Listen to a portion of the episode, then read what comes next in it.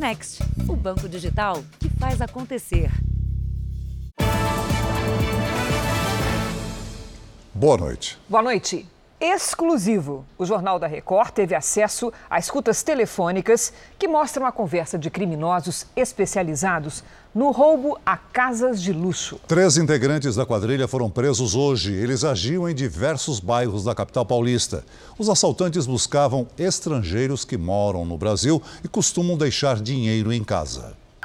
Os policiais se dividiram em vários endereços e, ao mesmo tempo, cumpriram 14 mandados de busca e prisão. Três ladrões especializados em roubo a residências foram presos. Eles agem sempre em bando e em todas as regiões de São Paulo. Aqui, o primeiro criminoso chega sozinho. Ele se aproxima da casa. Em seis segundos, arromba o portão e sai. Minutos depois, ele volta com outros assaltantes. Dois invadem o imóvel. O outro fica como olheiro do lado de fora, dando cobertura para a quadrilha. Neste outro roubo, eles invadem a casa no meio da madrugada e rendem uma família que estava dormindo. Usam arma de fogo, são muito violentos, costumam bater nas vítimas e se divertem com o sofrimento delas. Em menos de dois meses, os policiais aqui desta delegacia identificaram 10 criminosos que fazem parte da quadrilha. Oito já foram indiciados. As conversas entre os assaltantes mostram que eles tinham informações privilegiadas sobre as casas que seriam assaltadas. Salve, meu parceiro. Boa pra nós. Boa, boa. Forte abraço aí, meu truque. Os caras já mexeram lá e acharam dinheiro, entendeu?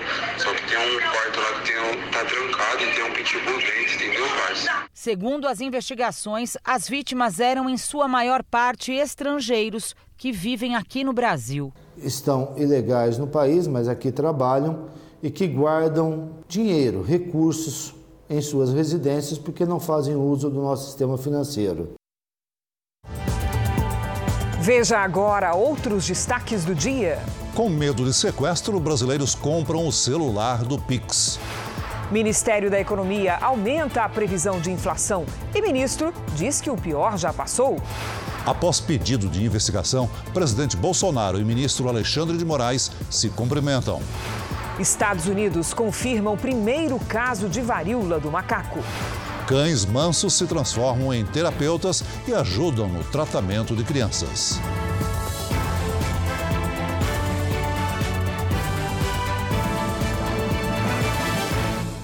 Oferecimento Bradesco Prime. Conecta você aos seus investimentos.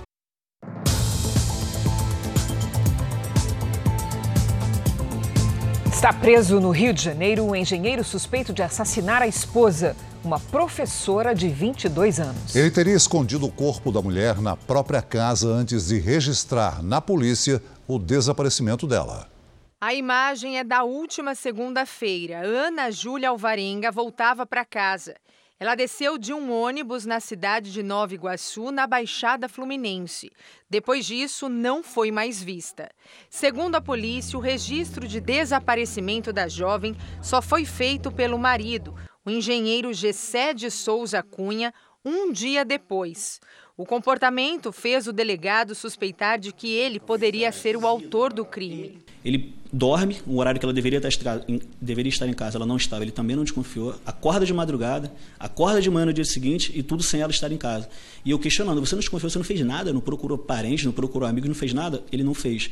Ele no dia seguinte foi trabalhar normalmente. O marido auxiliou nas buscas e foi até as redes sociais pedir ajuda. Depois de uma denúncia, o corpo da professora foi encontrado na própria casa, que estava em obras. De acordo com as investigações, marido e mulher não tinham histórico de brigas e agressões. A família de Ana Júlia contou à polícia que aparentemente Gessé era uma pessoa calma. O casal não tinha filhos. Ana Júlia Alvarenga tinha 22 anos, trabalhava em dois empregos e ainda fazia faculdade de pedagogia. Gessé está preso e vai responder por feminicídio e ocultação de cadáver. Só este ano, 23 mulheres foram vítimas desse crime no estado. Estudiosa e dedicada, Ana Júlia ainda gostava de cantar.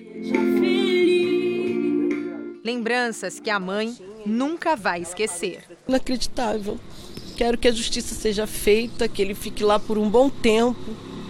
Nada vai trazer ela de volta, né? A dor vai ser para sempre. Em Minas Gerais, a polícia colheu o depoimento de funcionárias de um hospital que teria sido negligente no atendimento a uma grávida. Ela teve o bebê na recepção. A recém-nascida caiu no chão, bateu a cabeça e teve traumatismo craniano. Duas enfermeiras e uma médica da maternidade passaram a tarde de hoje prestando depoimento. A polícia espera que os interrogatórios e as imagens do circuito interno de segurança do pronto-socorro entregues pelo próprio hospital esclareçam os fatos. Era 6 de maio. As cenas mostram Josiane chegando com o marido. Enquanto espera por atendimento, ela mostra sinais de dor. Caminha, senta novamente e, ao se levantar mais uma vez, a criança nasce. A imagem não mostra, mas a bebê caiu no chão. Na sequência da gravação, Josiane já está numa cadeira de rodas com a filha no colo. Olivia teve traumatismo craniano, foi operada e levou 11 pontos. A polícia quer saber os motivos da demora e se a paciente poderia aguardar todo esse tempo.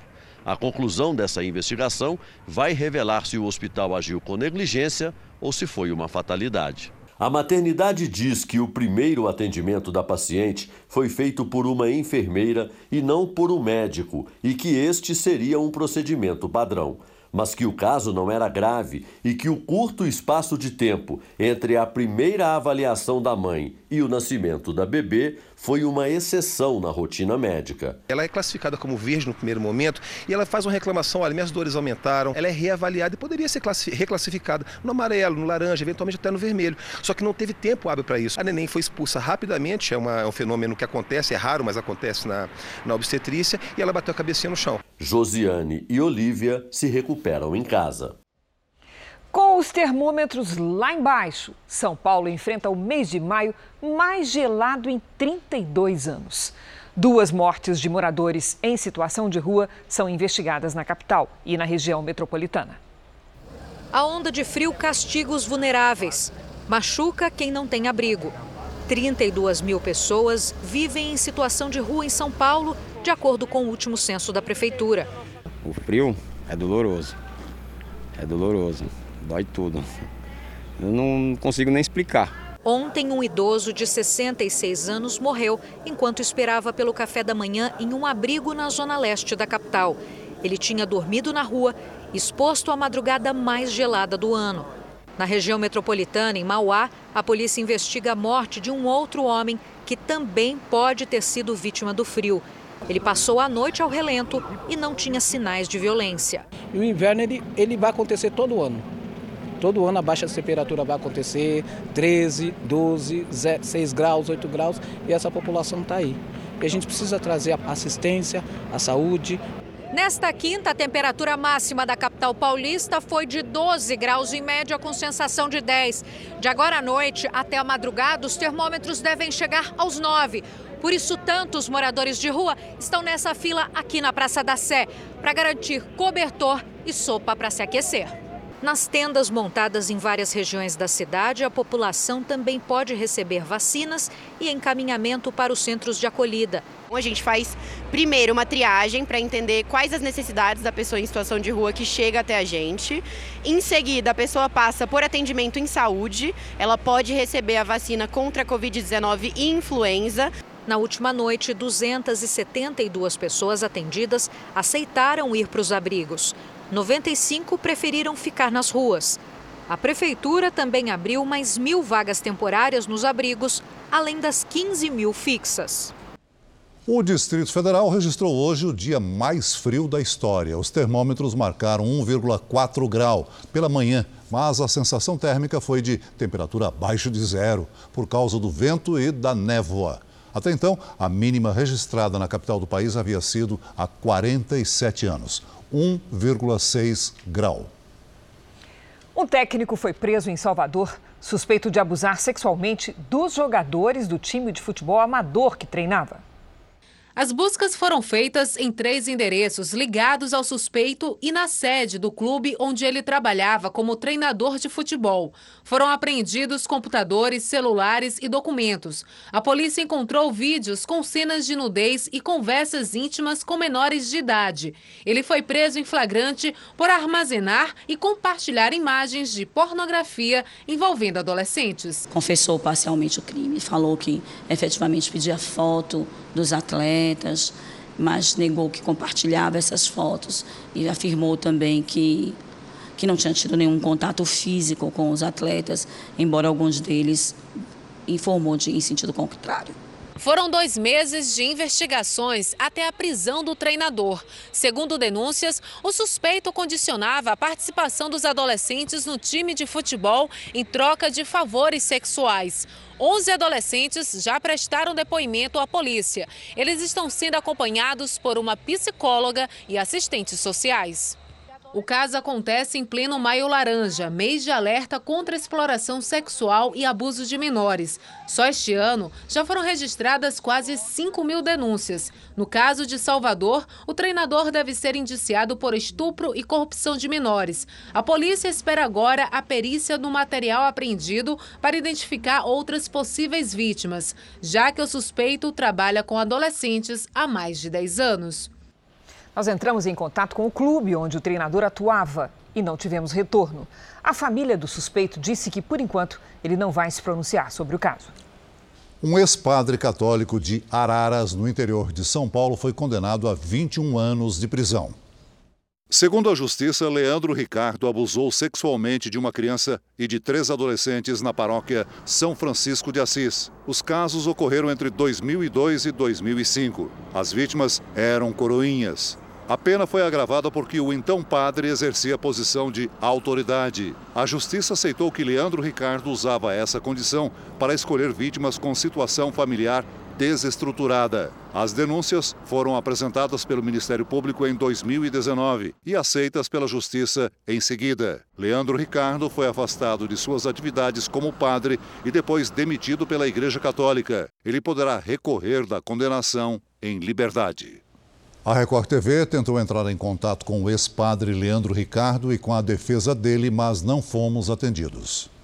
Nos Estados Unidos, a Igreja Católica fechou um acordo milionário para indenizar vítimas de abuso sexual cometidos por religiosos.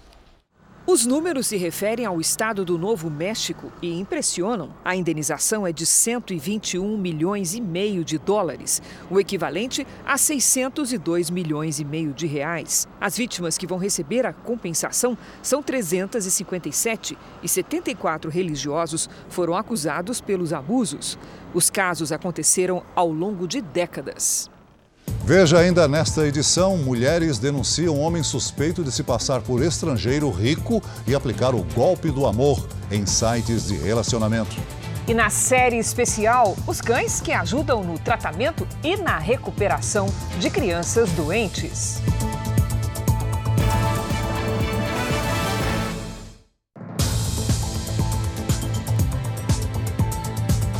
O governo americano acionou o Departamento de Defesa Nacional para ajudar fabricantes e acelerar a produção de leite em pó para recém-nascidos e crianças. A escassez da fórmula infantil, desencadeada por problemas em um lote de um dos maiores fornecedores do país, tem feito pais e mães estocarem o produto para garantir a alimentação dos filhos. Famílias dirigem quilômetros em busca de latas das chamadas fórmulas infantis. O complemento alimentar para recém-nascidos é, em muitos casos, o único alimento dado a bebês alérgicos ao leite de vaca. Nos Estados Unidos, supermercados e farmácias estão com prateleiras vazias há meses. A escassez do produto tem levado famílias ao desespero, com a saúde das crianças colocada em risco. O problema afeta especialmente creches e hospitais infantis. Shannon Hyler, diretora de uma pré-escola no estado do Missouri, conta que é cada vez mais difícil fornecer a fonte básica de alimento aos alunos. A marca genérica da fórmula chega com um preço equivalente a mais de 100 reais, quase três vezes acima do normal.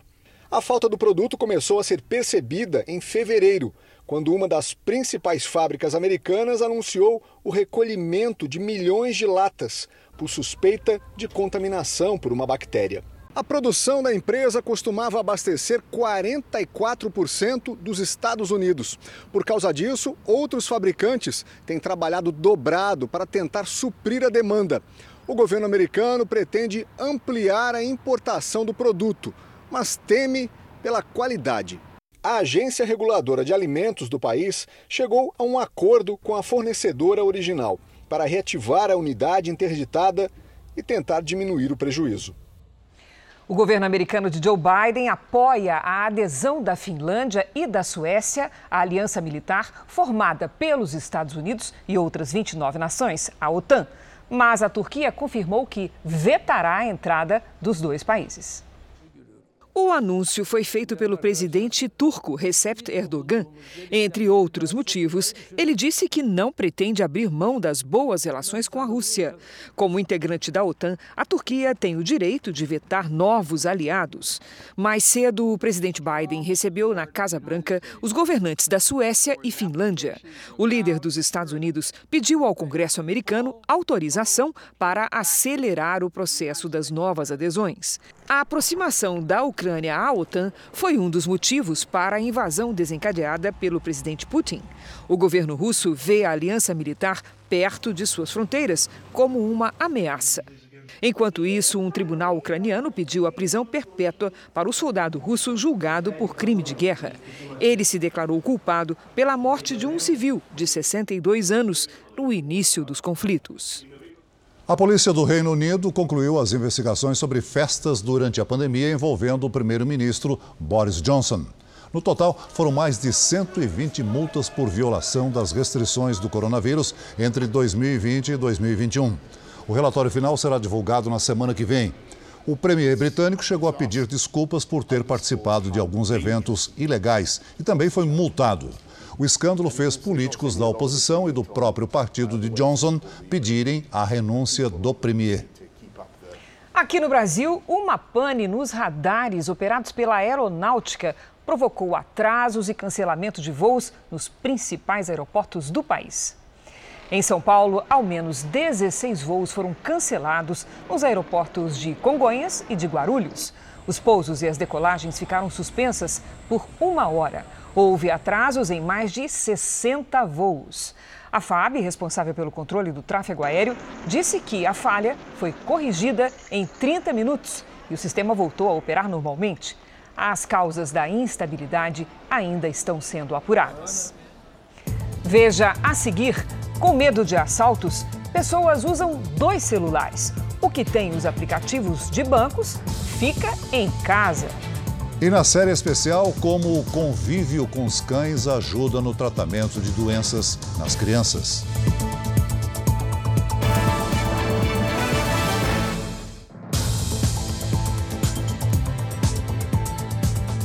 As autoridades se preocupam com a disseminação pelo mundo de uma doença semelhante à varíola, erradicada do planeta na década de 80. Trata-se da varíola do macaco, como é chamada, e já tem casos na África, Europa e agora nos Estados Unidos. No total, já são mais de 30 infectados, todos homens.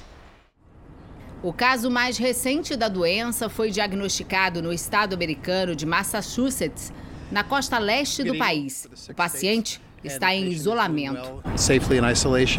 Além dos Estados Unidos, também há registros confirmados da varíola do macaco em Portugal, na Espanha, Itália, Suécia e no Reino Unido, além da África. Até onde se sabe, o primeiro caso registrado da doença foi no Reino Unido. Nesta quinta-feira, autoridades de saúde da África afirmaram que casos da varíola do macaco foram detectados durante a pandemia no continente africano. Os sintomas da doença são semelhantes aos da varíola humana. Eles incluem febre, dor de cabeça, cansaço, calafrios e erupções ou lesões na pele. A maioria dos pacientes se recupera em algumas semanas, mas a doença pode ser fatal. A contaminação acontece pela mordida de roedores ou macacos e também pelo contato com o paciente infectado, através da saliva e da coriza. Especialistas investigam a possibilidade de transmissão por relações sexuais. Os cientistas afirmam que não há motivo para pânico. Segundo o Dr. Jimmy Whitworth, professor de saúde pública internacional, a doença não vai atingir a população mundial em geral. Não é um novo coronavírus. Aqui em Portugal, os casos confirmados têm o mesmo perfil. Todos homens, jovens, que vivem aqui, na região de Lisboa. O Centro Europeu de Controle de Doenças recomenda a vacina da varíola para os contatos de alto risco, para tentar interromper as cadeias de transmissão. A varíola humana foi erradicada em 1980. Uma forma de prevenção é manter a higiene do corpo, realizar ações como tomar banhos regularmente e lavar as mãos. A polícia do Paraguai prendeu hoje duas pessoas suspeitas de participação no atentado ao prefeito de Pedro Juan Cabalheiro. O político segue internado em estado grave. De acordo com a investigação, uma das armas usadas no crime pertenceu a um traficante. A prefeitura de Pedro Juan Cabalheiro permanece fechada desde o dia do atentado contra o prefeito José Carlos Acevedo, de 53 anos. Viaturas reforçam o policiamento nas ruas da cidade. Duas pessoas foram presas hoje, suspeitas de envolvimento no atentado ao prefeito. A polícia paraguaia bloqueou o acesso ao hospital, onde o prefeito está internado em estado grave.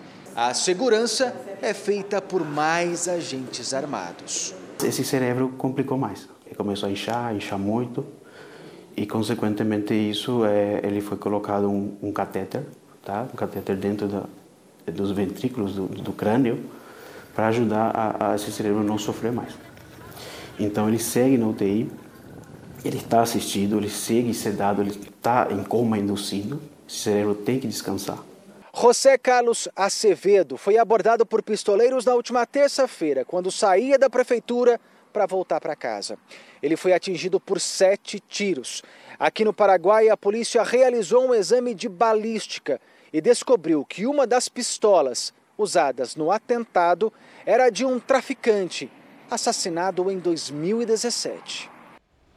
O Jornal da Record registra agora a história de um homem suspeito de aplicar o golpe do amor. Mulheres o acusam de enganá-las. Ele se passa por um falso judeu nas redes sociais e, com lábia, passa a morar com as vítimas. Após anos sozinha, a Maria Núbia resolveu procurar um companheiro através de aplicativos de namoro. Foram seis meses trocando mensagens e fotos com um homem que se dizia israelense. Até que um dia ele apareceu na casa dela, já com malas, pronto para morar. Quando parou o carro que ele desceu, eu quase desmaio. Foram dois meses vivendo com o homem, que prometia casas e carros para ela e a filha. Maria Núbia começou a desconfiar, já que o namorado não pagava nada e ainda pedia que ela pagasse tudo. Tanta sandália de mais em conta, ele quis a mais cara. 80 reais a sandália. Ele sempre dizia que tinha uma herança para receber no valor de 45 milhões de reais. O dinheiro estaria em Israel e quando ele voltasse, pagaria tudo. Até que o dia da viagem chegou e ele sumiu. Rapidinho ele pegou um táxi, chegou lá, botou essas mochilas dentro e, e, e só fez tchau. Depois a gente conversa. Nesses dois meses, meu filho, eu acho que eu gastei com ele mais de mil reais. Essa outra senhora, viúva há oito anos, que prefere não se identificar, também foi vítima desse mesmo homem. Falou que a gente ia ter uma vida de casal, que era um compromisso sério. A história toda se repetiu, mas o prejuízo dela foi muito maior. Ela perdeu 10 mil reais. Eu dei celular, dei roupas para ele, sapato, toquei óculos dele. As duas mulheres citadas nessa matéria são apenas algumas das vítimas desse falso judeu que atende pelo nome de Benjamin ou Benjamin, mas que na verdade é Nivaldo. Já existem vários boletins de ocorrência contra ele. Um deles registrado aqui nessa delegacia em Guarulhos, na Grande São Paulo. Para a polícia, trata-se de um estelionatário que já está sendo investigado. O homem suspeito de enganar essas mulheres usa o nome do ex-primeiro-ministro de Israel, Benjamin Netanyahu. Ele faz questão de divulgar fotos com ornamentos e símbolos judaicos. Mas, segundo nossa apuração, não é judeu. Procuramos Nivaldo para ver o que ele tem a dizer sobre as acusações, mas ele não foi encontrado pela nossa reportagem. Ele diz que é judeu ortodoxo e a partir daí ele começa a ter relação com essas mulheres, mas com um único e exclusivo propósito de obter, obter vantagens, é, a maioria delas patrimoniais, vantagens é, financeiras em cima dessas vítimas. Para a polícia, é importante que as vítimas façam o boletim de ocorrência e depois procurem a delegacia. Estou passando em psicóloga, eu estou passando em médico, porque ele fica envergonhada, né? que eu fiz foi, foi um negócio assim muito imaturo da minha parte, né? Colocando a minha vida em risco e da minha filha, principalmente. Né? O Jornal da Record faz uma pausa de 30 segundos. E na volta, você vai ver, para driblar roubos e sequestros, pessoas compram um segundo celular para deixar em casa. Em São Paulo, a alta nos roubos de telefones celulares e sequestros relâmpagos fez surgir uma situação inusitada em que muitos adotam um segundo aparelho de celular. É, com medo de terem as contas bancárias e redes sociais invadidas, as pessoas estão deixando o celular com esses aplicativos em casa. Na rua, um outro modelo, apenas para ligações e mensagens. Falar ao telefone, enviar mensagens e acessar informações enquanto andamos na rua são atividades de alto risco, segundo dados do Portal de Transparência de São Paulo. Quase 27 mil aparelhos foram roubados entre janeiro e fevereiro deste ano. A onda crescente de roubos fez com que muitas pessoas adotassem um segundo celular. Um para acessar aplicativos bancários e redes sociais é deixado em casa. Nas ruas, é usado outro, apenas para ligações e trocas de mensagens. Há seis meses, a Ana entrou para o grupo de pessoas com dois celulares. E ao contrário do que se poderia imaginar, o mais barato ela deixa em casa. Quando sai, ela leva o mais caro. Me dá seu celular. Eu dou imediatamente, não vou estar preocupada que está levando meus aplicativos de banco, tá, vai, vai, vai invadir minhas contas. Por isso, posso entregar sem medo.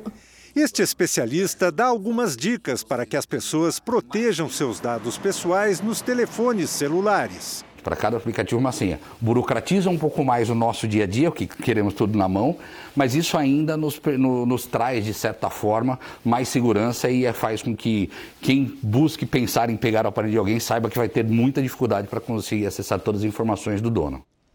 A Polícia de São Paulo realizou mais uma operação na região central. O objetivo era cumprir 32 mandados de prisão contra traficantes que atuam na chamada Cracolândia. Cerca de 150 policiais fizeram revistas em várias ruas ocupadas por dependentes químicos. A ação se concentrou nas barracas usadas como ponto de venda de drogas. Os moradores de rua foram concentrados num quarteirão próximo à Praça Princesa Isabel. Alguns usuários tentaram fugir pelos telhados. A polícia procurava 32 traficantes que agem na região, mas também realizou várias prisões em flagrante. Com os detidos, foram apreendidos pedras de crack e dinheiro. A polícia ainda não divulgou o balanço da operação. Vamos direto ao vivo a Brasília? O Supremo Tribunal Federal decidiu manter inalterada a lei seca e a punição a motorista que se recusar a fazer o teste do bafômetro. Quem tem os detalhes é o nosso colega Luiz Fara Monteiro. Boa noite, Fara. Boa noite, Cris, Celso e a todos que nos acompanham. Os ministros analisaram três ações que questionavam a chamada lei seca.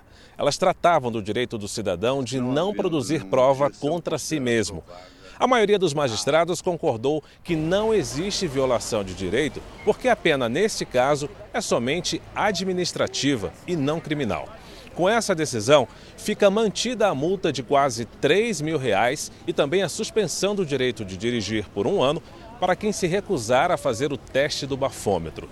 Os ministros do Supremo também decidiram manter a proibição da venda de bebidas alcoólicas em rodovias federais e consideraram o texto da lei seca constitucional. Cris e Celso. Obrigada pelas informações, Fara. Olha, o ciclone que atingiu o sul do país no início dessa semana já se desloca em direção ao oceano. A tempestade deixou estragos principalmente no litoral. Este ginásio de esportes de Três Cachoeiras, litoral norte do Rio Grande do Sul, ficou destruído depois das rajadas de vento durante o ciclone Iaquecã. No município, mais de 100 casas foram destelhadas. Em São Leopoldo, que fica a cerca de 35 quilômetros de Porto Alegre, o temporal destruiu telhados e derrubou árvores. Mais de 40 casas registraram danos. A onda de frio muito intensa atingiu todo o estado. Os fortes ventos deixaram a sensação térmica ainda mais baixa. Na madrugada de hoje, a temperatura chegou a zero grau na Serra Gaúcha. Não há mais previsão de neve, mas ainda deve fazer bastante frio nos próximos dias. A gente vai ter temperatura por volta de 7 graus, um pouco baixo, abaixo de 10 graus até o final de semana, sábado ou domingo, né? E depois, durante a semana que vem, a, a temperatura eleva um pouco, fica ali entre 10 e 20 graus, né? Com a queda das temperaturas, o jeito foi tirar os agasalhos do armário. Isso aqui é um pala, já tenho há 20 anos esse pala, né? E tem o coturno e toda a proteção interna, né? Fora a calça tem o protetor, né? Então eu, eu não sinto frio, né? Venho assim, saio, só não estou com as luvas hoje, né?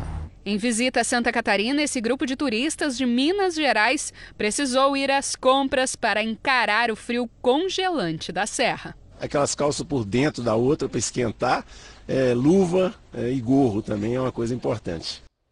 A cidade do Rio de Janeiro está em alerta desde o início da tarde por causa da possibilidade de ventos muito fortes para as próximas horas. Nós vamos para lá falar com Pedro Paulo Filho. Boa noite, Pedro Paulo. Qual a expectativa, hein? Olha, Celso, os ventos podem passar dos 76 quilômetros por hora por aqui. Boa noite para você, boa noite a todos. Aqui na Praia do Recreio dos Bandeirantes já chove fraco, venta muito e faz bastante frio para o carioca. Nesse momento, o termômetro marca 16 graus. Essa ventania acontece por causa da passagem do ciclone tropical e a orientação é evitar deslocamentos sem necessidade por causa do risco de quedas de árvores. Esse tempo instável também deixou o mar agitado. A água invadiu a orla e inundou ruas aqui da zona oeste do Rio. A Marinha emitiu um alerta, inclusive, de ressaca, com ondas que podem chegar a 4 metros de altura. Celso e Cris. Obrigada, Pedro Paulo. Olha, desde a segunda-feira, 12 capitais registraram as menores temperaturas do ano. Vamos saber com a Mariana Bispo como é que vai ser a nossa sexta-feira. Olá, Mari. Vem mais frio na sexta-feira? Vem mais frio, Cris, ainda não acabou. Boa noite para você, Celso, a todos que nos acompanham. Mas, gente, a massa de ar polar começa a perder força e não devemos ter novos recordes de frio nos próximos dias. Ainda assim, o risco de geada continua no sul, em parte do sudeste e do centro-oeste do país. Na fronteira com o Uruguai, mínima de 3 graus. No sul de Minas, faz 1 grau e no sul de Mato Grosso do Sul, 4 graus. E é justamente por causa do ar frio que o tempo vai seguir firme em toda essa área clara aqui do nosso mapa, ou seja, a maior parte do país. Atenção, porque a umidade relativa do ar fica abaixo do ideal principalmente nessas áreas em vermelho. No Nordeste, uma frente fria e uma circulação de ventos formam muitas nuvens de chuva. As máximas ficam assim: em Campo Grande faz até 19 graus, em Belo Horizonte até 21 graus e em Porto Velho 29 graus. No Rio de Janeiro e em São Paulo, o frio perde força lentamente nesta sexta. Mínima de 14 graus e 22 graus na capital fluminense e mínima de 8 graus, máxima de 17 graus na capital paulista. Celso. Tempo Delivery, começamos atendendo o Otávio, lá de Brasília. Perfeito, Otávio. Muito obrigada por participar do nosso Tempo Delivery. Nos próximos dias, aí na sua cidade, a temperatura sobe devagar. Nesta sexta, mínima ainda de 7 graus, máxima de 22 graus. No domingo, faz até 25 e tem sol nesses dias todos. E o Fernandes quer saber a previsão para Oswaldo Cruz, São Paulo. Perfeito, Fernandes. A gente responde. O frio e o tempo seco permanecem aí em Oswaldo Cruz nos próximos dias. Nesta sexta, mínima de apenas 6 graus e máxima de 20 graus. No sábado e no domingo, a máxima chega a 24 graus, vai esquentando aos pouquinhos. Semana que vem, esquenta mais um pouco. Participe também do nosso Tempo Delivery pelas redes sociais. É só mandar uma mensagem com a hashtag Você no JR, que a gente está aqui para responder. Né, Cris? Obrigada, Mari. Até amanhã. Até amanhã. O governo dos Estados Unidos acredita que a Coreia do Norte vai realizar o lançamento de um míssil ou até mesmo um teste nuclear durante a visita do presidente Biden à Ásia, que começa nesta sexta-feira. Segundo um agente do governo norte-coreano, o teste vai ocorrer no momento adequado. Os Estados Unidos e a Coreia do Sul acreditam que o regime comunista de Kim Jong-un continua com o programa de desenvolvimento atômico e militar. O presidente Biden desembarca amanhã à tarde em Seul, a capital da Coreia do Sul. O Jornal da Record faz uma pausa de 30 segundos. E na volta, o cumprimento inesperado entre o presidente Bolsonaro e o ministro do Supremo, Alexandre de Moraes. O ministro Paulo Guedes esteve hoje em São Paulo em encontros com empresários de vários setores. Guedes disse que o Brasil se tornou o maior destino de investimentos no mundo. O ministro Paulo Guedes afirmou que o Brasil vive hoje uma recuperação econômica que é resultado da política de controle de gastos adotada pelo governo durante a pandemia. O Brasil está com um fiscal forte, o desempenho fiscal continua muito forte e bastante melhor que o desempenho fiscal de todos os países lá de fora. Quer dizer, tanto no G7 quanto no, nos emergentes, uh, o nosso desempenho fiscal está bastante acima, é, confirmando as nossas expectativas que nós íamos surpreender. Em encontro virtual, o ministro apresentou os números do boletim da Secretaria de Política Econômica. A projeção de crescimento real do produto interno bruto do Brasil deste ano foi mantida em 1,5%. O PIB é a soma das riquezas produzidas pelo país. Já a estimativa de inflação subiu de 6,55% para 7,9%.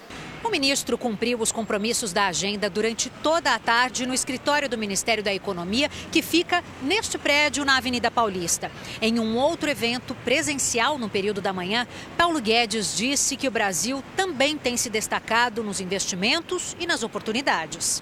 O ministro reafirmou que existem investimentos da ordem de 800 bilhões de reais já contratados para os próximos anos e afirmou que o Brasil é hoje o maior destino de recursos no mundo.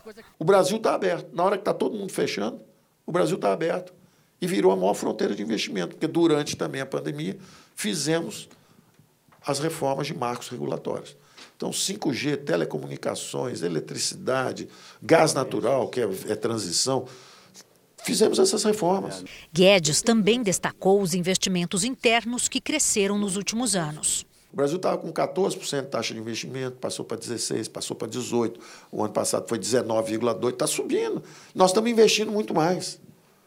Fora os contratos que já tem. Então o Brasil já está, tem uma estruturante uma componente estruturante que já está decolando. O ministro citou dificuldades de outros países para dizer que o Brasil se livrou do que ele chama de inferno da inflação. Está faltando manteiga na Holanda, tem fila e pessoa brigando na fila de gasolina no interior da Inglaterra. Tal. A Inglaterra teve a maior inflação dos últimos 40 anos e vai ter dois dígitos já já. Eles estão indo para o inferno. Nós já saímos do inferno, tentaram empurrar a gente para lá de novo, nós estamos voltando rápido, porque a gente já conhece o caminho, nós já tivemos lá há muito tempo. Nós saímos, sabemos como é que sai rápido do fundo do poço. O Ministério da Economia prevê um reajuste de 8,1% no salário mínimo para 2023.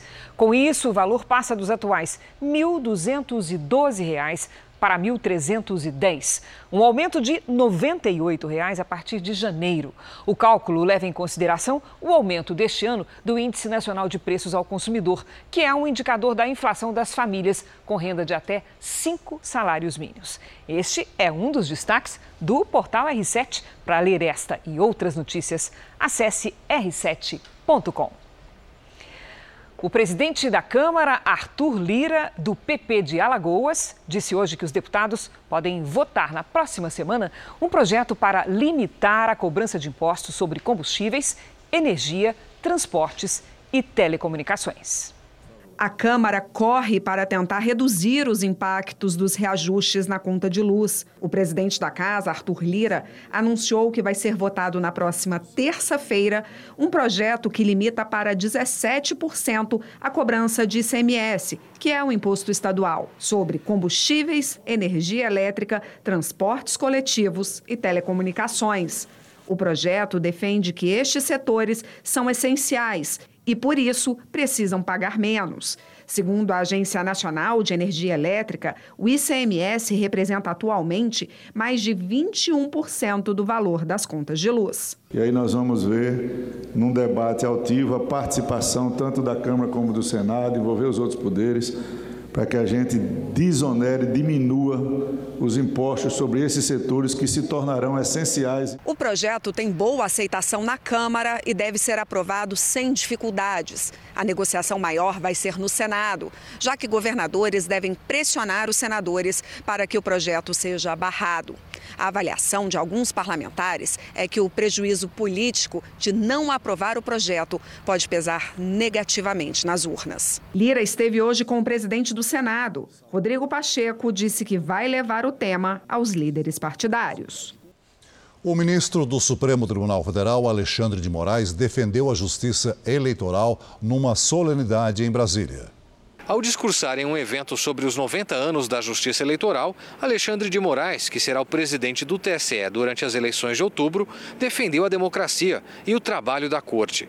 Sem citar o presidente Jair Bolsonaro, rebateu os questionamentos ao sistema eleitoral brasileiro. Esse foi o surgimento é, da justiça eleitoral: vontade de concretizar a democracia e coragem para lutar contra aqueles que não acreditam no Estado democrático de direito. O pedido de investigação contra Moraes está com a vice-procuradora-geral da República, Lindor Araújo, mas passará pela análise do chefe do Ministério Público, Augusto Aras. A previsão é que o parecer seja enviado ao Supremo Tribunal Federal na próxima semana. Mas a aposta entre os ministros e dentro da própria Procuradoria-Geral é por um arquivamento, sob a alegação de que Moraes não cometeu nenhum crime. Isso porque Aras não estaria disposto a comprar briga com o Supremo e tentaria esfriar a crise instalada entre o Judiciário e o Planalto. Na Praça dos Três Poderes, o presidente do Senado, Rodrigo Pacheco, também tem atuado como bombeiro para acalmar a crise institucional. Hoje ele voltou a defender a harmonia entre os poderes. Sempre quero deixar claro o nosso compromisso com a democracia, com o Estado de Direito, e esse compromisso definitivamente não se faz sem o absoluto respeito ao Poder Judiciário. E também hoje o ministro do Supremo, Alexandre de Moraes, decidiu manter todas as restrições impostas ao deputado Daniel Silveira, incluindo o uso de tornozeleira eletrônica, e aplicou nova multa ao parlamentar, dessa vez de 105 mil reais, pelo descumprimento das medidas. O valor total das multas chega a 645 mil reais. E uma imagem que marcou o dia da política hoje em Brasília. O presidente Jair Bolsonaro e o ministro Alexandre de Moraes se cumprimentaram. A cordialidade aconteceu dois dias depois de o presidente pedir a primeira investigação do ministro ao Supremo Tribunal Federal foi na cerimônia de posse de ministros do Tribunal Superior do Trabalho. Estavam presentes os ministros do Tribunal Superior Eleitoral e do Supremo Tribunal Federal, Edson Fachin e Alexandre de Moraes.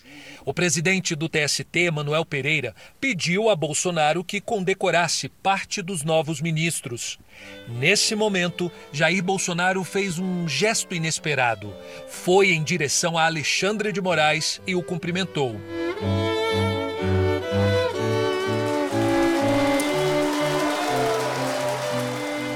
Mais cedo, ao discursar para investidores, embaixadores e ministros no Congresso Mercado Global de Carbono, no Rio de Janeiro, Bolsonaro criticou, mais uma vez, o sistema eleitoral brasileiro.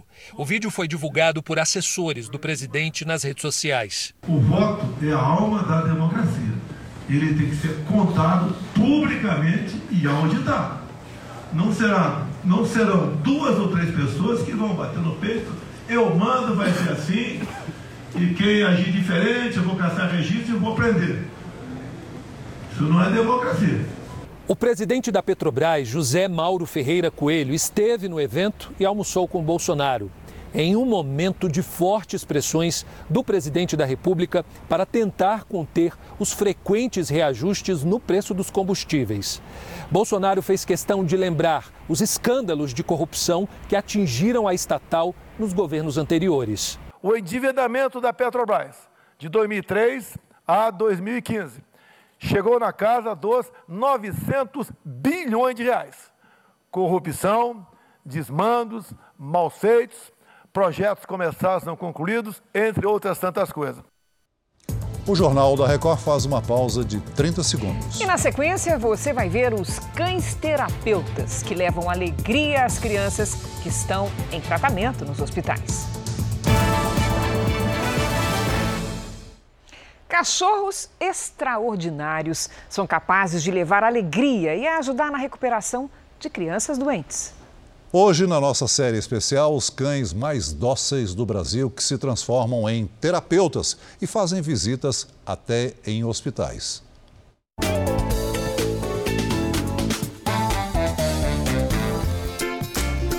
O Bolota e a Babi são especialistas em casos de hipersensibilidade e indicados para crianças que têm medo de cachorro. Já o Boomer e a Pandora são para os iniciados e auxiliam na reabilitação física. A Mora e a Meixa também, mas elas ainda estão no começo de carreira. São filhotes de dog alemão de 5 e 6 meses. Cada cachorro recebe um treinamento específico de acordo com a atividade que ele vai exercer. Esses cães terapeutas são treinados para serem dóceis, calmos, permitirem o toque, não dar solavanco na hora de passear. Porque a principal ferramenta de trabalho deles é o afeto. E é com esse afeto que eles ajudam as crianças a se desenvolver. Cachorro ajuda em tudo, né? Eu sempre falo, o fato dele estar presente já deixa a criança mais disposta, mais feliz. Tem uma diferença, uma fisioterapia tradicional, convencional, uma fisioterapia com cães. Tem diferença? Ah, tem muita diferença, tem muita diferença. O cenário já é bem mais rico, né, com a presença do animal. E aí a gente consegue ter muitas possibilidades. Então, escovar o cachorro, trabalhar força, segurando a guia, lateralidade. A Beatriz tem síndrome de Rett, um distúrbio que afeta a fala e os movimentos. Boomer, que é quase do tamanho da menina, ajuda a fazer a caminhada. Deixa ser abraçado e recebe muito carinho em troca. Já Lucas tem paralisia cerebral e precisa de sessões de fonoaudiologia e fisioterapia porque não consegue engolir alimentos. É a Pandora que, mesmo quietinha, auxilia o menino a fazer os exercícios.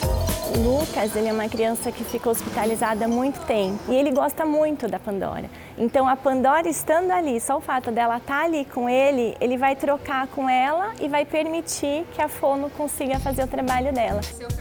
No caso destes irmãos gêmeos, as terapias são diferentes para cada um. Fernando precisa de fisioterapia. Você sabe o nome de todos os cachorrinhos? Qual é o nome deles? Bolota, Topinha, o Boomer, a Mora, a Babi. a Babi. E qual deles é seu preferido? Isso eu não sei. Isso eu não sei. Por quê? Não sei, porque todos são tudo bonitinho. Já o Murilo tem paralisia cerebral e desenvolve com os cães aptidões ainda mais sensíveis. No caso do Murilo, ele ajuda bastante a, a tanto na parte física, né, do contato. O Murilo tinha muita sensibilidade ao pelo, ao contato com o cão. Hoje ele tem uma boa socialização e na caminhada também. Hoje é o Bolota e depois a Pandora que ajudam os meninos na terapia. E como é que eles ajudam vocês? Dá pra levar pra passear, dá pra Fazer carinho, dá pra, abraçar, esmagar. Dá pra esmagar também? Esses cães terapeutas atendem no instituto. Mas existem outros que vão até onde estão os pequenos pacientes. Antes da pandemia, o Instituto da Criança do Hospital das Clínicas recebia uns visitantes terapeutas muito ilustres. Depois de um hiato de dois anos e meio, eles voltam a trabalhar aqui e todo mundo concorda. Esses terapeutas fazem toda a diferença no tratamento dos pacientes. Orion e Peter, cães da raça Pug, já são experientes. Quando chegam, vão direto para os leitos. Aqui encontram o Davi, que está no hospital há seis dias e, pego de surpresa, nem acredita na visita. Amei! Eu amei, isso sim, eu amei. Eu nunca tive uma visita aqui, nunca mesmo. Esses cãezinhos especiais são selecionados para fazer esse trabalho. Durante a avaliação do cão, além da parte comportamental, a gente também avalia a parte de saúde. Então, todos os cães não podem ter nenhuma doença. A recompensa se traduz no olhar e na alegria incontida das crianças, que parecem por um momento se esquecerem das dificuldades. A Ana Beatriz conhece esses cães de longa data estava com muitas saudades. Como eu trato aqui desde bebezinha, e aí eu conheço eles e fazia muito tempo que eu não via eles. E como é que é vê-los de novo depois de tanto tempo? Eu fico muito alegre e feliz, porque eles fazem muito bem pra gente. Se a terapia com cães faz diferença, Obrigado pela visita. são eles, os pacientes, que podem dizer. Às vezes a gente tem uma piora e acaba fica, nós ficando triste. Eles trazem bastante alegria pra gente.